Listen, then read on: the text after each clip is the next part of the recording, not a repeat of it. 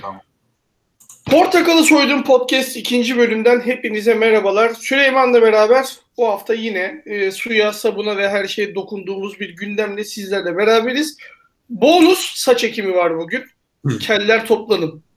Süleyman size bütün e, detayları anlatacak. Saç ekim işlemi nedir, nasıl yapılır, niye yapılır vesaire e, bunların hepsini konuşacağız. Ama tabii önce ülkeden yani gündemden başlayalım istedik. Süleyman hoş geldin, nasılsın? Sağ ol Furkan. Teşekkür ederim. Sen nasılsın? İyi ne olsun işte. Dün yazdık gene şeyi e, şunları bunları konuşuruz diye arkasına dört tane şey geldi abi. Seviyorum bu ülkeyi ya. Hiç bitmez. Hiçbir zaman bitmiyor ya. Devamlı. Valla 24 saat canlı yayında kalsan şey çekmezsin yemin ediyorum. Zorluk çekmezsin bu ülkede. Ee, ekonomiden girelim abi gene. Ee, şimdi tabii Berat Albayrak'ın gidişiyle birlikte bir takım e, işte dedikodular şeyler çıkmaya başladı. Kabinede başka değişiklikler olacağı söyleniyor. İki gün sonra bugün en 17'si galiba değil mi? Tabii 19'unda şey var. e, para politikası toplantısı var. Faiz arttırımı bekleniyor. Sen bekliyor musun faiz arttırımı ya da e, piyasayı tatmin edecek miktarda bekliyor musun? Öyle sorayım. Ya ben Türkiye'de bu işin hiçbir zaman hani böyle beklentini beklentiyle doğru paralelde gittiğini görmedim. Ha faiz arttırımı bekliyor muyum? Bekliyorum ama milletin yazdığı gibi 500-600 puan bekliyor muyum? Beklemiyorum. Ya bence beklememek de lazım. Olursa ben inanılmaz şaşırırım. Çünkü hani şimdi e, Türkiye Cumhuriyeti'ni yöneten ana, fig- e, ana figüre baktığımız zaman hiçbir zaman hani böyle ciddi şekilde sözünü yediğini görmedik. O yüzden hani sırf e, ertesi gün gazete manşetlerinde muhalif kanallarda bakın işte faize karşıydı 500-600 puan arttırdı gibi bir e, ana yani muhalefet haberleri yapılmasın diye ben sırf o yüzden bile hani 200 puan hadi bilemedin 250 puanın üstünü göreceğimizi sanmıyorum ama bu benim kişisel görüşüm.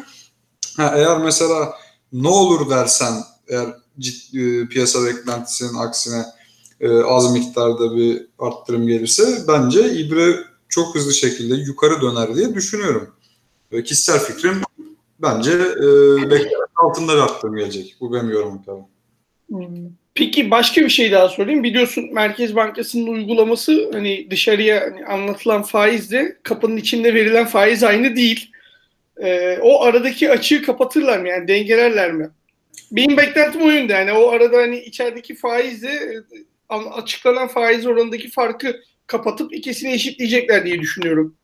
Ya açıkçası çok bilmiyorum ya hani e, ne, ya ben çünkü bu ülkedeki ekonomik ekonomik politikası hiçbir zaman anlamadım. Yani çözemiyorum. Biraz bana bahis tahmini yapmak gibi geliyor. Vallahi şimdi Beşiktaş Başakşehir maçına nasıl bahis alıyorsan aynı hesap yani. 3 3 işlemle. Şimdi biri geliyor diyor ki işte enflasyona göre faiz arttıracağız diyor. Ondan sonra biri çıkıyor diyor ki işte çok radikal diyor kararlar alabiliriz diyor. Ya bilemiyorsun ya ne bileyim. E, o yüzden çok e, aşırı bir emin olduğum bir tahmin yok. Bana göre her şey olabilir. Hiçbir şey de olmayabilir ama kesinlikle şeyler olacak. Enflasyona göre arttıracağız diyorsun ama enflasyonu doğru açıklamıyorsa ki zaten. Hangi enflasyona göre Yani arttıracağız? o zaman o zaman yüzde 25 yüzde 35 arası bir arttırım yapman lazım yani. O da herhalde ne bileyim 3500 puana denk geliyor.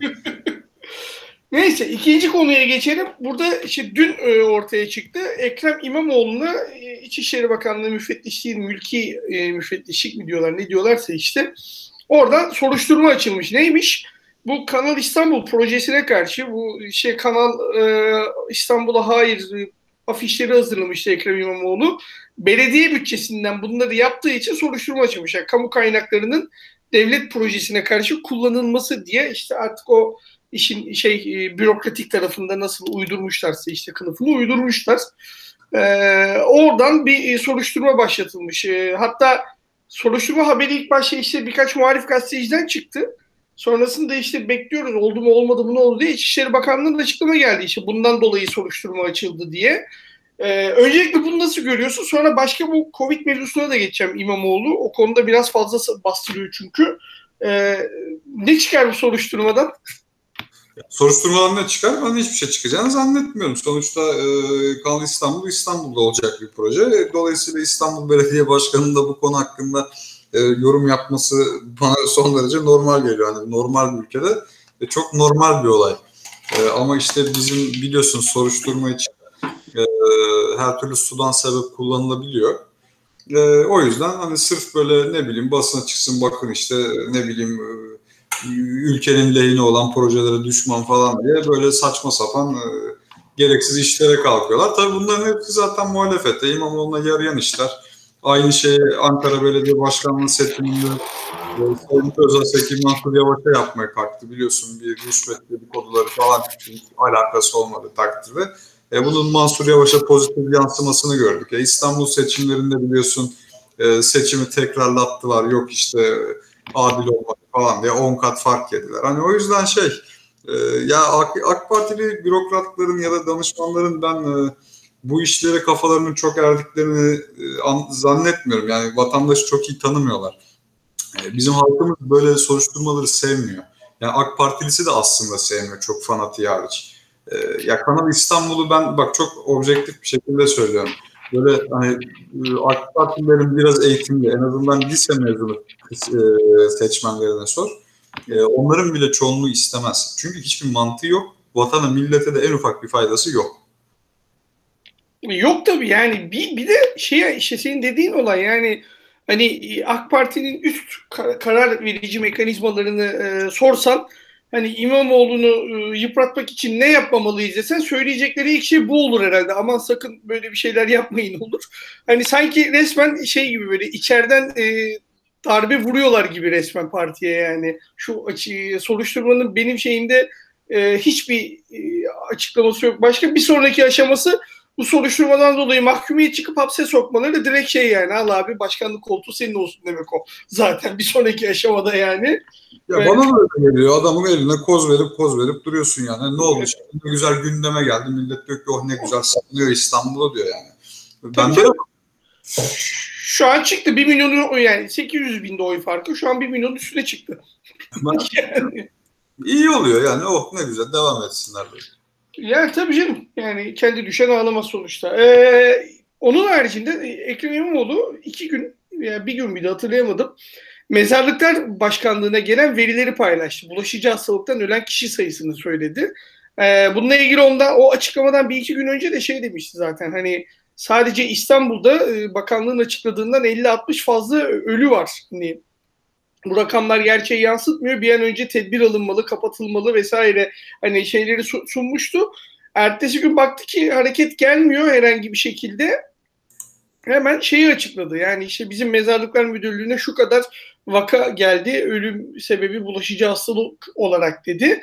Ondan sonrasında da işte hemen e, bir tweet sonrasında Sayın Bakanımız aradı. Önlemler ivedilikle alınacaktır. En sevdiğim laftır Türkiye'de. Önlemler ivedilikle alınacak lafı. Ee... anlamını bilen bakan varsa benim burada Fatih, ya pardon Sultan Abdülmecit'in saz hayeti bilmem ne diye gideceğim. Abi git yani hani şey yok yani önlemler alınacak dedi bekliyoruz işte. Şimdi bugün yarın herhalde yeni bir önlemler açıklanacak ama yani neye yarayacak o önlemler ben de merak ediyorum. Herhangi bir işe yarayacağını sanmıyorum yani. Nereye varacak bu iş abi? Oh, ya şöyle, şimdi abi bunu iki e, etaplı değerlendirmek lazım. Şimdi, önlemden kasıt ne? Şimdi mesela Türk Tabipler Birliği'ne bakıyorsun 80 bin vaka diyor dün için değil mi? Çok acayip bir rakam yani. Evet 87 bin hatta öyle bir şeydi yanlış hatırlamıyorsam. Hayır şimdi 87 bin ama şimdi abi biraz burada gerçekçi olmak lazım. E, dünya ile karşılaştırmak lazım. Önlemden kasıt nedir? nedir önlemden kasıt? Ee, bana göre birinci önlem mesela halkın başıboş e, ya başıboş derken keyfi şekilde e, sosyal aktivitelere girmesini önlemek gerekir. Evet ama işte bunu dengelemek lazım. Sonuçta biz zengin bir ülke değiliz. İnsanlar evine ekmek götürüyor. İnsanlar çalışıyor. Sen kalkıp da şimdi işte muhtemelen bugün öyle bir şey olacak. Restoranları kapattık dediğin zaman e, burada ciddi bir problem var. Burada ekmek yiyen milyonlarca insan, yüz binlerce insan var. E, bu adam evine ne götürecek? Sen bu adamı destekleyecek misin ki? Ben restoran kapanmasını da çok saçma buluyorum. Hatta restoranların eskisine nazaran daha hijyenik ve güvenli olduğunu düşünüyorum. E, bu benim kişisel görüşüm. Şu anda e, Türkiye'de bana desen ki e, en güvenerek bir markete girip alışveriş mi yapıyorsun, restorana mı gidiyorsun? Ben restorana gitmeyi, markete gitmeyi tercih ederim. Restorana gitmeyi, bir dolmuşa binmeyi, trene binmeyi, otobüse binmeyi tercih ederim. E, çünkü daha temiz geliyor bana. Artı sosyal mesafemi koruyabiliyorum. Tabi burada hani göt göte milletin fosu fosu sigara içtiği yerlerden bahsetmiyorum şimdi. Kapalı alan, açık alan farkı var. Ee, kalabalık olan yer var, daha az olan yer var. Hani bunun sen kontrolünü sağlamakla yükümlüsün. Ama sen insanları biz restoranları kapadık, oraları kapadık, buraları kapadık dediğin zaman sen burada ekonomik bir infial de yaratıyorsun. E bunu dengelemek de devletin işi. Şimdi demin Twitter'dan bir arkadaşla da konuşuyordum, tartışıyorduk böyle medenice. O da mesela diyor ki işte koca devlet diyor niye özel sektöre işte esnek var diye uygulaması getiremiyor. Ya nasıl getireceksin kardeşim hani özel sektör bu. Dış ticaret yapıyorsun, sanayi ülkesisin, ihracat yapıyorsun. Ya bu devletin işi değil ki. Devlet hiçbir dünya, dünya ülkede buna karışamaz zaten. Devlet nasıl gelip de milyarlık bir firmaya işte sen e, hadi e, kardeşim bu saatler arası çalışacaksın diye böyle bir şey yapamaz. Bu da borsada faaliyet gören firmalar var.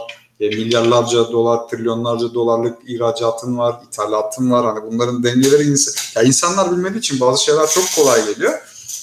E, hani tamam biz e, muhalifiz ama hani hükümeti gömerken ya da muhalefet yaparken biraz e, mantıklı da konuşmak lazım. Bu sefer hani muhalefetin dozunu e, kaçırınca ya da çok saçma şekilde yapınca yaptığın muhalefetin bir tadı kalmıyor. E, kalmıyor tabii. Yani şey var. E, abi tamam kapatalım. İşte şimdi dün şeyi okudum. Avusturya Başbakanı'nın açıklamalarını okudum. Adamlardaki şeye hayran oldum. Ekim ayında demiş ki günlük vaka sayısı işte 6 bini geçerse ülkeyi tekrar komple e, karantinaya sokmamız gerekir. Çünkü demiş e, o rakamın üstüne çıktığımız anda bizim sağlık sistemi tıkanmaya başlar. Tıkandığı zaman da hani bir mantığı yok yani. Ülke açık ama sağlık hizmeti alamıyorsun. Bu daha felaket bir şey yani. E, 9500'e çıkınca vaka sayısı bugün yani dün geceden itibaren Avusturya 3 hafta boyunca komple karantinaya girdi. Hani ya bizde de ama, bir şey yok. Bunu. Ama biz Furkan biz bunu yapamayız abi. Bizim böyle bir ekonomik gücümüz yok. Nüfus farkı var. İnsanların bunu anlaması lazım yani. Şimdi burada mesela ne eleştirebilirsin biliyor musun?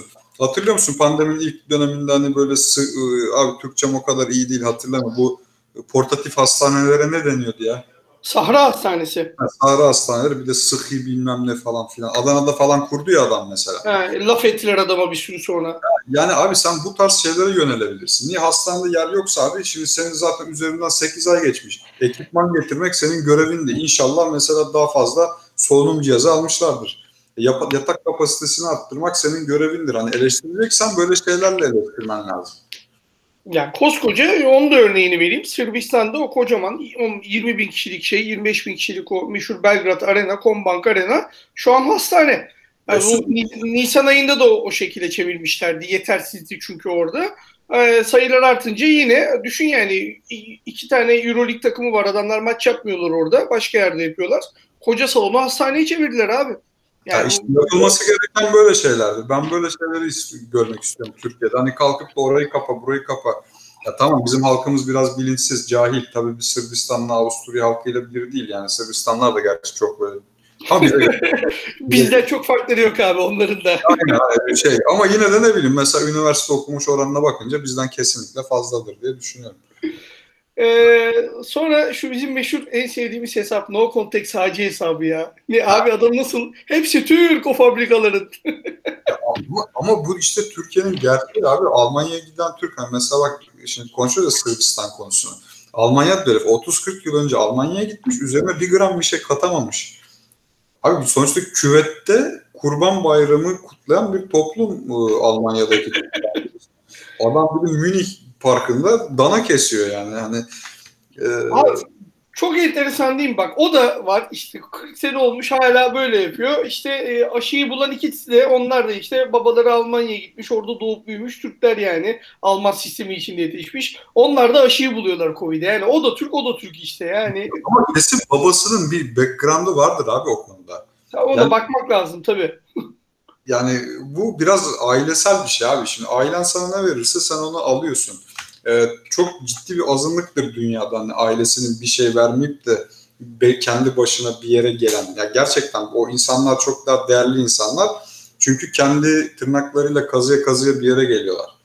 Ee, ama mesela işte biz mesela sen turizmcisin abi bu konunun uzmanı sensin. Ya şimdi Almanya'dan Türkiye'ye her yaz otellere gelen tayfaya bak yani gezdirdiklerin de oluyordur. Ya sıkılıyorsundur bence. Abi ben işte şey biliyorsun şimdi ben Türkleri yurt dışına götürüyordum. Benim işim oydu. Şimdi evet. bu pandemiden dolayı falan biz zaten komple bitti bizim o işler şu anda. İşte açılırsa tekrar bakacağız da. Ben orada işe yüksek lisansa başladım ki şeyi bitireyim.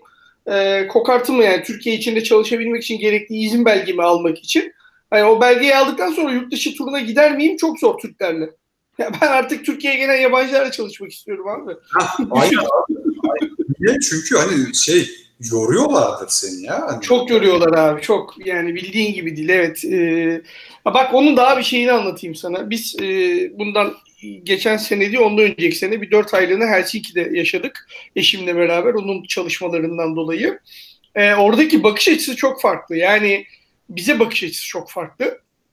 Ee, Türkiye'den gelenleri sanki şey gibi görüyorlar e, yani tamam bir belli bir şeyin var. Kağıt üzerinde CV'de işte bir, bir sürü şeylerin var, yeteneklerin var ama sürekli bir soru işareti var adamların kafasında ve sen gidip orada çalışmaya başlayınca ve gerçekten bir şeyi iyi yapıyorsan, iyi yaptıysan da şoka giriyor abi adamlar. Nasıl yani siz bunu nereden biliyorsunuz? Bunu da mı öğrendiniz falan diye. Ya biz bunu yaşadık Helsinki'de 4 ay boyunca yani. Ya ee, benim, katılırım sana. Benim eşim de e, Erasmus yapmış şeyde. E, Estonya'da, Tallinn'de. Bir 6-7 ay kalmış. Çok da sevdi orayı. Ama mesela bir şey anlatır bana. Birlikten oraya gitti Türkler. Farklı okullardan da işte çocuklar falan geliyor ya. Abi hepsi hani kapağı, ya çoğunluğu oraya kapağı atıp hani işte ne bileyim postacı olayım, kurye olayım, işte kaçak çalışayım falan da orada kalayım kafasında yani.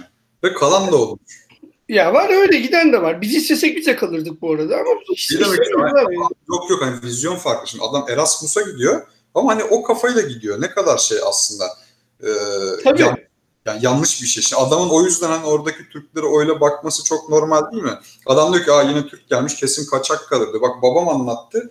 Babamla annem sene 99 mu 2000 mi ne şey gidiyorlar İspanya'ya geziye arkadaşlarıyla. Ee, adamın biri otobüste diyor ki Abi diyor e, şey diyor sen de iyi bir abiye benziyorsun. Hani lütfen diyor tur rehberine söyleme ama diyor biz buraya eşimle ay kız arkadaşımla geldik dönmeyeceğiz. Otobüs 5'te kalkacakmış hani bizi beklemeyin diyor. ben daha bombasını söyleyeyim sana. Ee, bir tane ne turuydu bizim? Ee, Avusturya sanırım. Ee, yani Macaristan'dan başlayıp Avusturya'da bitiyordu yani. Öyle bir Almanya'da bitiyordu tur. Tabii Münih'ten başladık Budapeşte'de bitecekti. Münih'e indik. Ee, şu Avusturya üstünden e, bir şeyde bitiyor. Budapeşte'de bitiyor. İki tane tipten şüphelendim abi grupta.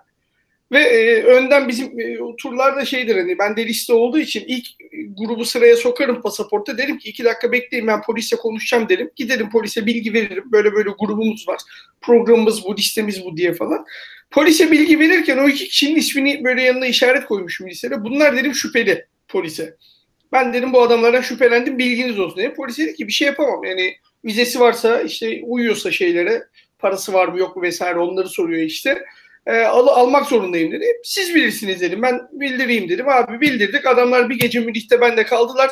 Avusturya'ya geçtiğimiz gün araziler abi. Ama otelde yoklar abi. Oteldeki e, onu da nereden anladım abi? Avusturya'da Viyana'da kaldığımız otelde ee, şey resepsiyon görevlisi boşnaktı. Çocukla boşnakça konuştuk orada zaten girişte falan böyle muhabbet falan filan bağladım çocuğu hemen. Sabah ben e, grubu işe topladım ekstra tura çıkacağız falan. Dedi ki abi dedi senin şeyden iki tane eleman dedi bavullarıyla çıktı gitti dedi. Söyledi yani şu numaradakiler diye. abi dedim yani e, böyle abi budur yani bizim maalesef Türk olunca direkt bu geliyor akıllarına. Bir sonraki şeye geçeceğim. Ee, ondan sonra zaten iki tane şeyimiz var. Bu sporla alakalı bir şeyler bulduk. Sonra da saç ekimine geçeriz. Abi şu Bahçem çiftlik hesabı hakkında ne düşünüyorsun? Tosuncuk Junior olur mu? Ya abi sanmıyorum artık hani tabii bizim biliyorsun e, ülkemizde kerizliğin sınırı yok. Olabilir mi? Olabilir ama e, hani e, devlet en azından bir el atacaktır diye düşünüyorum. Hatta var ya işte ben bazen imreniyorum ya diyorum adamlarda ne kafa var zehir gibi zehir diye ya. Açalım es- abi bize. Abi açmak lazım ne bileyim mesela ne bileyim ya elma bank falan ne bileyim ya falan hani böyle gelin e, Covid aşısı satın alın. Sanal Covid aşısı. Sanal. Abi şey e, şeyi gördün mü? İşte toplanan akçelerin TL karşılığı 0.00 ya bildiğin Bitcoin basıyor herifler işte. Yani değere zaten alıp Bitcoin'e oynanadın mı çıkıyor işte ortaya yani. Ya abi artık hani buna bir devletin önlem alması lazım. Bir regülasyon olmadan böyle saçma sapan sanal ticaretlere izin verilmemesi lazım. Ama işte ne bileyim ya ülkede biliyorsun bir her şekilde yolunu buluyorsun. O işte tosuncuk tosuncuk diyorlar. Sanki tosuncuk onu kendi başına mı yapmış? O çocuk iki tane yani şey elma ile armutu ayıramayan bir karakter yani kaç milyon lira para yapmış gitmiş hala kaçak yaşıyor yakalayamıyorlar. Kim bilir neler neler paralar kimler paralar götürdü var ya. Ya tabii canım ama çocuk şey biliyor ya parayı ezmeyi iyi biliyor. o bakımdan takdir ediyorum. O şey fotosuna bayılıyorum abi onun kaptan yap, yatta bir fotosu var ya kaptan şapkası yanına da almış altını. Oh, çocuk parayı ezmeyi biliyor ya takdir ettim o konuda. Adam abi, hiç. Şeye geçelim abi. E, Formula 1 Türkiye Grand Prix'si yapıldı hafta sonu. Çok da eğlenceliydi. Sprite içer misin? Sprite içerim ya. Bir içerim ya. Sprite önemli. Ona da geleceğiz de ben ilk başta şey e, birkaç tane podcast dinledim şimdi Formula yarışından sonra. Bu özellikle şeyi dinledim. Formula'yı ciddi takip eden, sürekli düzenli yayın yapan arkadaşlar dinledim. Onlar tabii yayın kafasıyla gittikleri için Hamilton'ı yeterince gömmemişler. Abi herif bütün hafta sonu ağladı. 30 saniye farkla yarışı kazanıp şampiyonluğunu ilan etti ya. Bu hangi seviyedir ya? Bu hangi seviye söylerim ama söylemeyeyim. Söyleme abi Silivri soğuk bir şey yapmayalım şimdi. Resmen ama yani hani şey olsa e, Hamilton hatta dün arkadaşımla yazışıyordum. Şey dedim ya bu herif dedim kesin Boris Johnson'a vermiştir oyunu dedim İngiltere'de. Direkt konservatif parti yani. Vermiş mi? Bilmiyorum yani ama yani Hamilton'dan o şey alıyorum. Ya dün açıklama yaptı şerefsiz. İşte dedi ki 5 yaşında dedi benim bilmem ne arabamı satıp bana şeyde e, şey evi ipotek ettirip bana go-kart arabası alan babama işte e, onun öngörüsüne hayranı falan. Lan 2010'da kavga ettim babanla para yüzünden. 10 sene konuşmadım babanla. ya abi işte o bir ya o dediğiniz gibi ben Formula 1'i çok takip etmem anlamam. Çünkü ben böyle 60 kere aynı yerin etrafında e, dönen vın vın vın sesleri beni rahatsız eder. Tam bu konuda çok cahilim. O yüzden hani yorum yapmayacağım. Gerçekten yani izlemeyeceğim ender sporlardan biri Formula 1. Ama hani e, tabii çocukluğumdan işte Schumacher, Boricello'lar falan o dönem böyle çok hoşuma gidiyordu. Ben de bakıyordum. Ama abi hani e, hafta sonu Türkiye'de olunca da sürekli timeline'da falan dönünce merak ettim. Hani biri yazmış hatırlamıyorum arkadaşım. Bir dahaki sene yola mıcır dökelim de daha da aksiyon. Ama hakikaten abi şimdi normalde işte e, son 4 senedir arka arkaya Hamilton şampiyon oluyor. Bir de yani sezonun bitmesine 6-7 yarış kala falan şampiyonluğu ilerliyor. Yani heyecan sıfır neredeyse.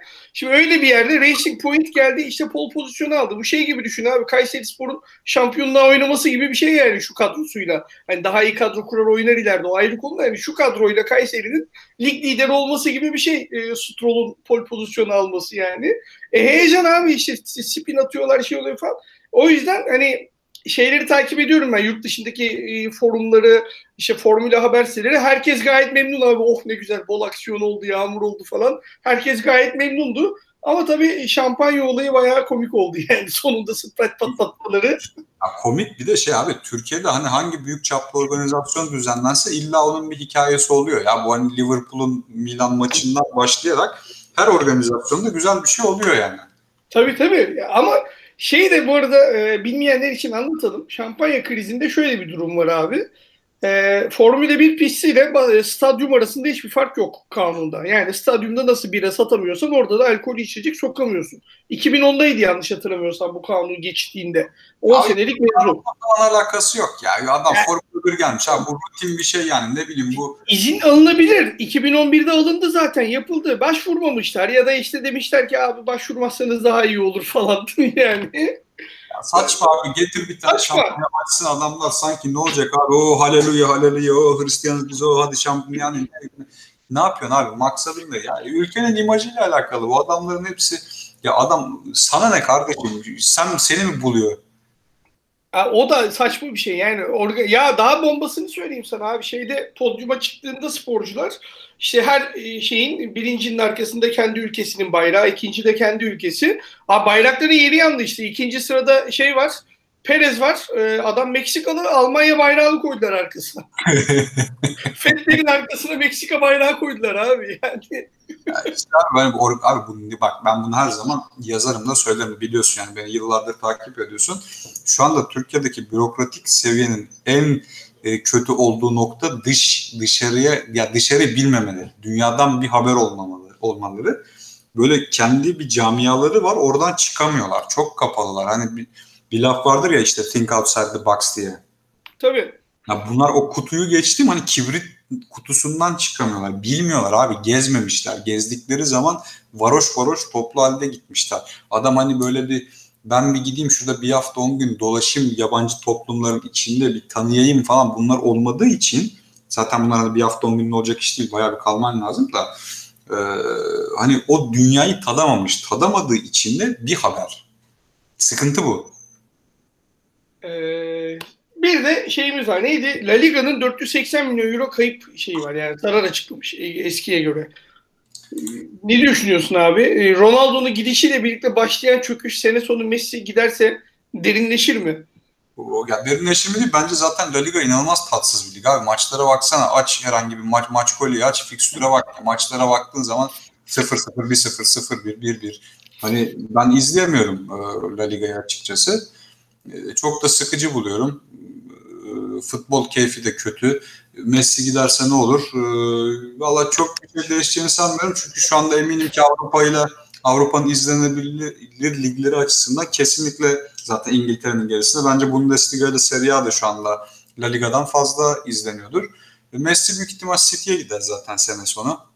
Ee, gittikten sonra da La Liga kayıplarına devam eder mi? Eder. Ben yani yayın hakkına para verilecek bir lig olduğunu düşünmüyorum La Liga'nın. Kimi izleyeceksin ki abi? Ya tabii canım. Şey bu arada yani ben bizim lig içinde söylüyorum bunu. Hep e, Premier Lig falan diyorlar da Türkiye'nin kendini örnek alması gereken yer İtalya Ligi bence. Serie A. Nereden nereye getirdi adamlar ligi? İnanılmaz başarılılar.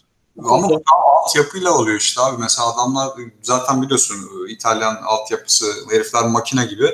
Ee, ve çok ve şöyle bir şey oldu. İtalya Ligi'ni herkes hala klişe olarak şey bilir işte çok savunmacı lig.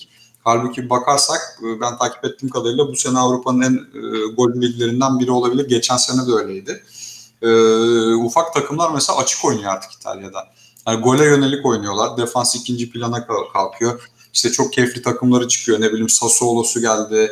İşte Domenico Berrari'ler falan böyle hani biz o kadar e, eğlenceli oyuncular çıkıyor ki İtalya Ligi'ni izlerken acaba bu sene hangi topçu patlama yapacak da işte ne bileyim kendini e, Lazio'ya atacak, işte Inter'e atacak, Milan'a atacak gibi oluyor. Bir de şimdi Milan'la Inter'in tekrardan yeniden yapılan olayları var orada biliyorsun.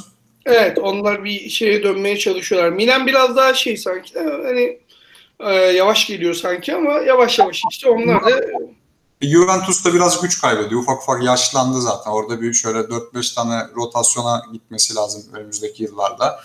Ee, o yüzden şu anda Lazio forvet attı bana göre Vedat'ı değerlendiremiyorum ama çok keyifli attı var. Ya ne bileyim güzel bir lig İtalya ya. Ben severim İtalyan futbolunu şu anda. İtalya güzel lig. Ve en çok beklenen, özlenen overlock makinesi bölümüne hoş geldiniz. Evet abi. Başlayalım. Abi Şimdi, bak. Saç ekimi. Ha, sen giriş, girişgah yap sonra ben söyleyeyim. Ben niye bu konuyu konuşmak istedim. Evet. Çünkü saç ekimi yani e, Türkiye'nin ben de bu arada geçen e, iki hafta önce ben gerçi Güney Kore'yi almıştım ama bir başka arkadaşım da bizim işte bu yüksek lisans dersinde sağlık turizmi ile ilgili sunum hazırlıyorduk. O da Türkiye'yi hazırlamıştı. Türkiye'nin son 3-4 senede en çok e, para kazandığı e, sektör sağlık turizmi için en çok para getiren şey saç ekimi. Acayip bir e, sektör Türkiye'de bu. Ee, öncelikle abi şeyi soracağım. Yani ben hiç şöyle bir derdim olmadı da saç ekimi niye önemli abi?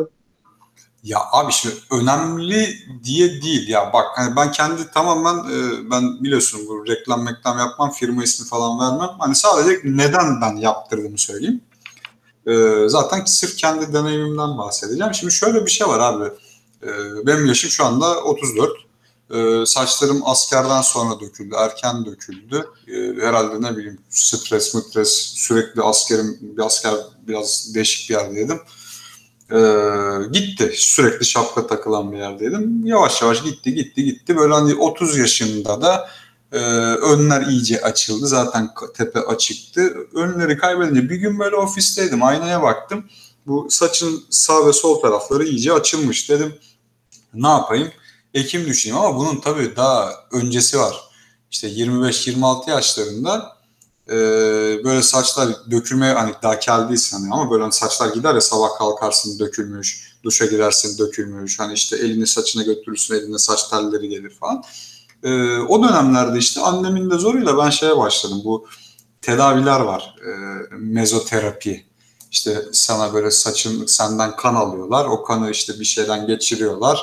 Ondan sonra bir şeyle karıştırıyorlar. Saçına iğneyle enjekte ediyorlar. Güya hani bu saçlarını vitamin takviyesi gibi bir şey düşün abi. İğneyle tamam mı? Şırıngayla. Ee, sana böyle şeyler uyguluyorlar. Onun yanı sıra sana özel şampuanlar veriyorlar. Serumlar veriyorlar ki hani e, işte saçların daha yavaş dökülsün ya da dökülmesin diye. Öncelikle ektirmeyi düşünenlere söylüyorum. Sizi böyle şeylerle kandıracaklar sakın. Yani mezoterapi, mezoterapiymiş, işte özel şampuanmış, serummuş, yok dana iliymiş, işte bu bunlar size hiçbir şey vermez. Ben bunlara servet harcadım. Yani çok ciddi paralar. 3-4 senede e, o belki 25-30 bin liranın üzerinde para dökmüşümdür. 3-4 e, sene içerisinde o mezoterapi denen lanet şey. Seansı ki düşün abi 10 sene evvel 350-400 e, lira veriyordum. İyi para değil mi 10 sene önce? Tabii canım. Acayip Bugünün herhalde yani. lirası falandır yani. Yani seansı 400 lira diyorsun. Yani şu an 1500 liraya falan tekabül ediyor aşağı yukarı. Yani öyle bir şeydir. 10 sene önce bu paraları veriyordum düşün. Çok da ciddi paralardı. O zaman işe yeni girmiştim falan. Ee, hani bütün maaş ona gidiyordu. Sonra işte şampuanlar verdiler, bilmem ne verdiler. Bir de adamlar öyle güzel tezgah kurmuş ki işte iki haftada bir gel. İşte mezoterapi olmazsa başka bir takviye veriyor. Güya saçına bir şey enjekte ediyor. Ne oldu abi? Hiçbir şey olmadı. Yani o saç o saçın döküleceği varsa dökülüyor bir kere tamam mı? Yani ondan kaçış yok. Ha belki ne oluyordur? Bir sene uzatıyordur. E, dökülecek abi sonuçta. Değil mi? Bırak dökülsün. O yüzden hani ben geçen bu konuyu seninle konuşmak istememin sebebi şuydu. Ekşi Sözlük'te dün bir başlık vardı işte. Ben oraya yazdım ki e, herkesi keklemişler. Böyle adam yazmış işte şu şampuanı kullanıyorum, işte şu çinko vitaminini alıyorum, yok zeytinyağıyla sarımsak karıştırıyorum, derime sürüyorum, o da kepek yapıyor. Abi salın bunları ya böyle şeyler yok yani ben tecrübeliyim. Bu konuda ciddi dolandırıldım, ciddi para kaybettim. O yüzden hani sakın bırakın dökülsün. Döküldükten sonra yapacağınız tek bir şey var. İyi bir saç ekimci bulun. Gidin ektirin abi. Yani e, verdiğimiz paraya yazık. Ben bugüne kadar verdiğim parayla hesap ettim. 7-8 kere saç ekimi yaptırıyorum yani. o kadar çok mu abi ya? Abi saç ekimi ucuz bir şey. Yani mezoterapi, şampuan paraları, vitamin takviyeleri bunlar daha pahalı. Yani ben şöyle söyleyeyim. E, böyle çok aşırı bir saç ekim şeyi yoksa yani normalde bunun şey gref diyorlar. 4500 gref, 5000 gref standart bir saç ekimidir. Yani kel bir adamın saçını kolaylıkla kellikten çıkartabilecek ekim o. Yani ekim boyutu. Ee, onun da fiyatı kliniğe göre 4000 ile 7500 arası değişiyor. Yani, ama ben 5000 lira üstü yerlere gitmelerini tavsiye ediyorum. Bir de iyi araştırmalarını tavsiye ediyorum. Ee, kesinlikle 5-6 tane farklı yere gitmelerini tavsiye ediyorum gidecek arkadaşların. Ee, zaten hani böyle güven meselesiyle alakalı. Ben çok iyi bir kliniğe gittim ilk başta. Açıkçası o güveni alamadım. O güveni de alamadığım için farklı alternatiflere yöneldim. Çok içime sinen bir doktor buldum. Onun ekibiyle yola devam ettim. Ee, ve gayet memnun kaldım. Yani şöyle bu kıstasta öncelikle şuna karar vermek lazım. Ne beklentiniz nedir e, saç ekiminden? Yani alanı çok önemli. E, giderken şuna öncelikle karar verin. İşte saçınızın neresine ektirmek, yoğunluğu ektirmek istiyorsunuz? Çünkü saçınız sınırlı, ensenizden alıyorlar kökleri. E, burada saçlarınızın kökleri de çok önemli. Şöyle söyleyeyim, benim saçımı eken doktor bey vardı. Şöyle dedi, kendi arkadaşını dört kere ekmiş, tutmamış. Ve hani bu çok acılı bir prosedür. E, acıya çok tahammülünüz yoksa biraz zorlanabilirsiniz ekilirken. Ama lokal anestezi yapılıyor bütün kafanıza. E, o, o yarım saat 45 dakika bir saat süren bir prosedür. Esas acı orası. Onu hallettikten sonra çok fazla bir şey hissetmeyeceksiniz e, ekilirken. Ama ekil, ekildikten sonraki süreç ciddi sıkıntı. Özellikle ilk 5 gün falan. 5 e, günden sonra bir problem olmuyor. Ee, şunu bilmeniz gereken püf noktalar ya tepeniz çok açıksa bu kemikli bölge hani kafamızın şey var ya kafatasının böyle yoğun olduğu sivri bölge. Oraya ekilen saçların yüzde 40'ı 45'i 50'si düşüyor. Yani e, o sırf o gideyim o bölgeye çalışayım derseniz saç ekiminizden çok verim alamayabiliyorsunuz. Bu hani bir püf nokta olsun aklınızda kalsın. E, ekilecek saçın çoğunu o yüzden ön taraflara kullanmanız görüntü açısından iyi yapar e, saçınızı. E, ne önerebilirim başka size söyleyebileceğim şeylerde? E, Ekim'den en çok bana ne soruları soruyorlar insanlar. İşte Ekim sonrası birkaç gün yatmakta ciddi problem yaşıyorsunuz. Ben günde 2 saat falan uyuyabildim 3-4 gün boyunca. Ee, böyle omzunuza uçakta giderken takılan o boyunluklardan e, takmanız lazım. Ama iyi bir tane alın. Ben bilmediğim için doktorun verdiğini kullandım. Çok rahatsızdı. Berbat geçirdim o süreci. Ee, Ekim'den sonra ertesi gün gidip e, doktor saçınızı yıkıyor. Daha sonra e, kabuklanma olacak kafanızda. O kabukları da böyle elinizle ufak ufak dokunarak düşürmeye çalışıyorsunuz. E, başka söyleyebileceğim saçlarınızda yoğun bir kepeklenme dönemi geçireceksiniz. Doğru şampuanla onu atlatabilirsiniz ama mesela doktorun verdiği şampuan bana yaramamıştı. Bir cildeciye gittim o bir şampuan verdi. Hemen 3 günde bütün cildi düzeltti. E, saçınızın ekiminin şöyle söyleyeyim ekildikten sonra bir iki ay içerisinde ekilen saçlarınız dökülüyor. Panik yapmayacaksınız. Ondan sonra tekrardan çıkmaya başlıyorlar. Bu süreç uzun bir süreç. Normalde 9. ayda falan böyle şey görebiliyorsunuz. Hani ne kadar verim alabileceğinizi. Ama 12 ay hatta 18 ay kadar da ekilen saçlar çıkmaya devam ediyor. O yüzden hani... Şey, senin ne kadar oldu şu an operasyonda? Benim, benim şu anda 8 ay oldu. Hani sen merak ediyorsan sana before after atayım bak yani. Ee, şu anda ben 8. ayımdayım. Ee, gayet hani eskiye nazaran baya baya memnunum. Ha kalkıp da hani öyle bir şey Valderrama gibi olmuyorsun tabii ama ilk halinde yani atarım sana birazdan Twitter'dan bir bak. Hani korkunç bir fark oluyor. Eğer hani memnun değilseniz diyorsanız ki işte yaşım daha genç e, ektireyim falan. Yani bir baktırmanızda fayda var. Bana göre önemli bir şey. E, çok uygun bir şey eğer hani fiziksel görüntünüzden şikayetiniz varsa yapılacak bir şey. Yani, e, sonuçta saçınızın kökü sizde. Eğer kuvvetliyse kökünüz. Ama önemli olan kısım o Furkan. Yani işte kimi var saç kökleri zayıf tamam mı? O adamı eksen bile o, o kadar verimli olmayabiliyor. O zaman da hani boş yere yaptırmış oluyorsun. O acıyı boş yere çekmiş oluyorsun. Ben gittiğimde adam bana baktı.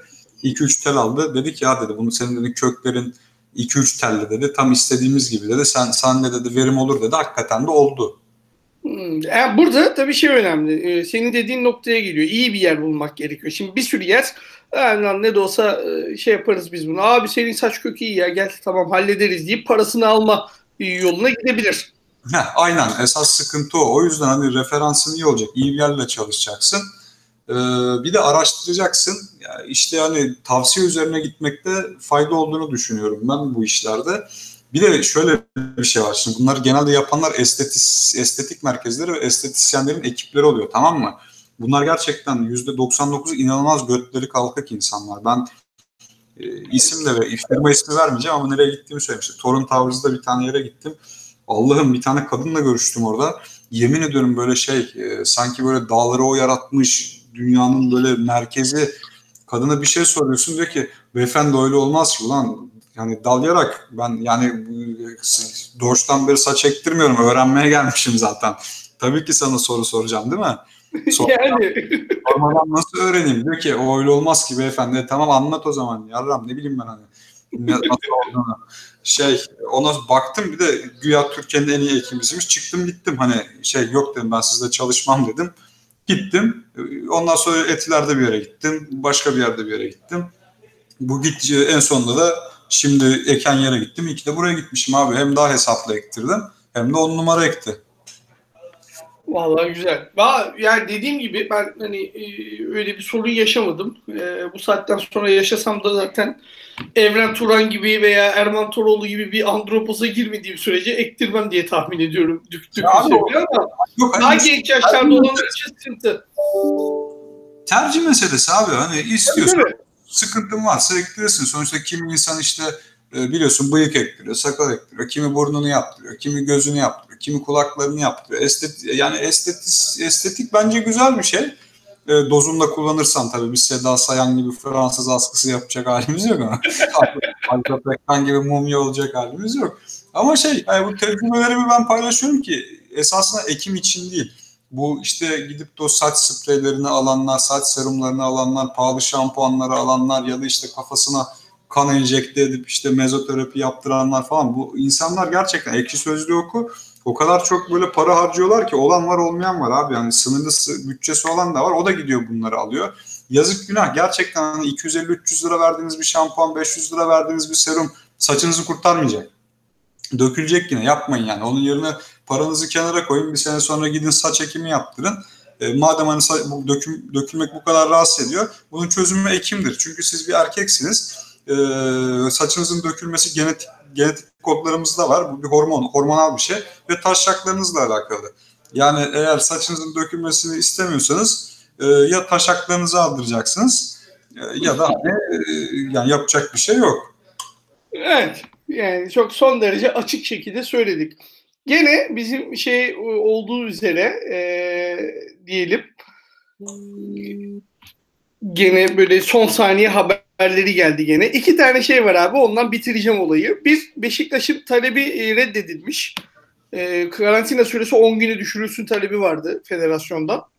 O reddedilmiş Beşiktaş'ta. Federasyon reddetmiş o talebi. Lewis Hamilton da açıklama yaz, yapmış. Bu tarz hafta sonlarında daha fazla yarışmak istiyorum. Bunun gibi zorlu koşullar olmalı. Yani sen kalk o kadar as, asfalt bok gibi de işte arabanın frenleri tutmuyor olmaz olsun böyle falan de sonra da böyle koşullar olmalı ya. Tam şey ya Margaret Thatcher yaşasaydı şey verirdi buna. Parti başkan yardımcılığını falan verirdi bak o kadar diyorum. Siktirsin gitsin abi. Bu arada esas haberi kaçmışsın. Adam gibi adam, adamın hası, adamın dibi, adamın oğlu Arda Turan da Covid olmuş. Aa, Covid'lerden biri o muymuş? Aynen oymuş. Neyse, adam gibi e, atlatır Arda bu şeyi, hastalığı. Evet, bu e, şeyi hemen halledelim. E, artık kapatalım bu programı, ikinci bölümü. Üçüncü bölümde yine artık işte ne çıkar gündemde bilmiyoruz. Saç ekimiyle ilgili bu yorum şeylerin ardından şey böyle çok soru vesaire gelirse e, onları da artık şey yaparız. E, tabii, tabii, toplarız ya. Hani unuttuğum şeyler de illa vardır. E, hallederiz yani. İstedikleri gibi sorsunlar. Önümüzdeki hafta tekrardan konuşuruz. Tekrardan konuşuruz bunları. Süleyman ağzına sağlık. Çok teşekkürler. Sağ olasın. Ee, İyi bak. Önümüzdeki hafta görüşmek üzere. Hoşçakalın diyelim. Sağ olun. Hadi bay.